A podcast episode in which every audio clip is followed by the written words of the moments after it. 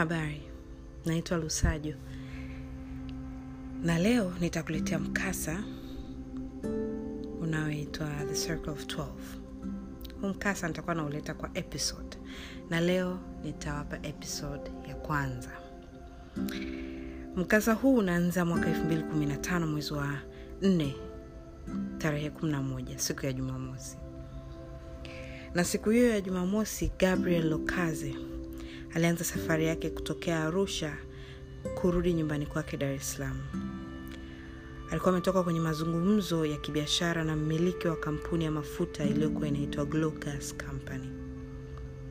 Aliendesha gari yake aina ya Mercedes Benz yenye rangi ya silver huku akiwa amevaa jeans ya dark blue na t-shirt yenye rangi ya grey iliyokuwa imeandikwa Champion on the Run kifuani.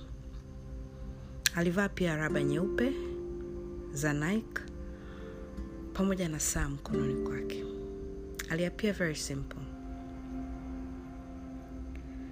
Alianza safari yake ya Arusha eh, kwenye mida ya saa mbili na dakika ishirini na tangu alipoanza safari yake mpaka anafika Moshi alikuwa hajawasha redio, na alipofika Moshi aligundua kuwa amechoshwa sana na ukimya uliokuwa umetawala kwenye gari yake, na hivyo kuamua kuwasha redio. Lakini pamoja na kuwasha redio huku alijikuta hama station baada ya station, kwa kuwa alikuwa hajaridhika na alichokuwa nakisikia kwenye redio. Mara kadhaa alijikuna kidevu chake na baadaye kugundua ya kwamba alikuwa hajanyoa asubuhi ile ya Jumamosi. Akasonya, lakini akaendelea na safari. Sura yake ya kitanashati haikuwa na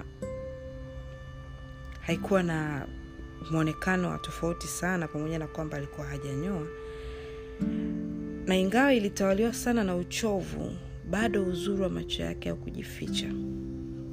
Kwa mtu yoyote yule angeweza kugundua ya kwamba huyu kijana ni kijana mzuri. Anaendelea na safari yake huku akitawaliwa na mawazo, lakini anapofika Mombo anapokea simu inayomtoa kutoka kwenye hayo mawazo. Anaipokea kupitia earphone zake na kutambua sauti ya baba yake mzee John Lokaze. Wanasalimiana kwa kifupi sana, na kisha baba yake kumuuliza kuhusu mazungumzo ya kibiashara yalivyokuwa yamekwenda kule Arusha.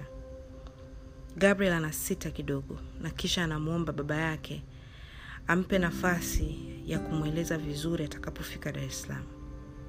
Mzee lukazi anakaa kimya, akionyesha wazi hajapendezwa na jibu la mwanaye, lakini baadaye anakubali na kukata simu. Safari ya Gabriel inaendelea huku akiendelea kusikiliza redio pamoja na kwamba anaendelea kubadilisha hizo station. Anafika maeneo ya Segera na kusimamisha gari yake pembeni. Anajiuliza aendelee kwenda Dar es Salaam au afike Tanga. apafahamu kwa kuwa hakuwahi kufika Tanga katika maisha yake yote. Anaangalia saa yake ya mkononi na kugundua ni saa sita na robo mchana.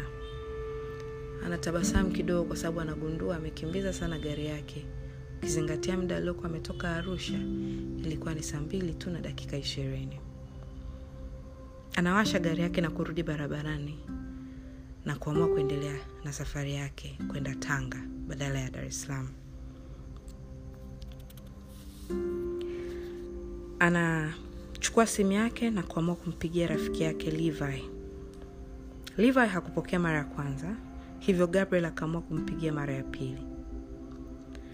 Alipopokea akamtania kidogo juu ya kuchelewa kupokea simu yake, na kisha akaamua kumweleza kuwa angekuja Dar es Salaam kesho yake. Levi anamuuliza kwa nini na kama amemtaarifu baba yake, lakini Gabriel anamweleza kuwa ameamua tu ndani ya muda mfupi kuwa aende Tanga kapafahamu, na angemweleza baba yake hata hiyo siku atakapofika hotelini jioni. Saa saba kamili anafika Tanga Beach Resort ambayo aliiona kwenye mtandao kuwa ni hoteli nzuri kwa mji wa Tanga. Aliweza kucheck na kuonyeshwa chumba chake.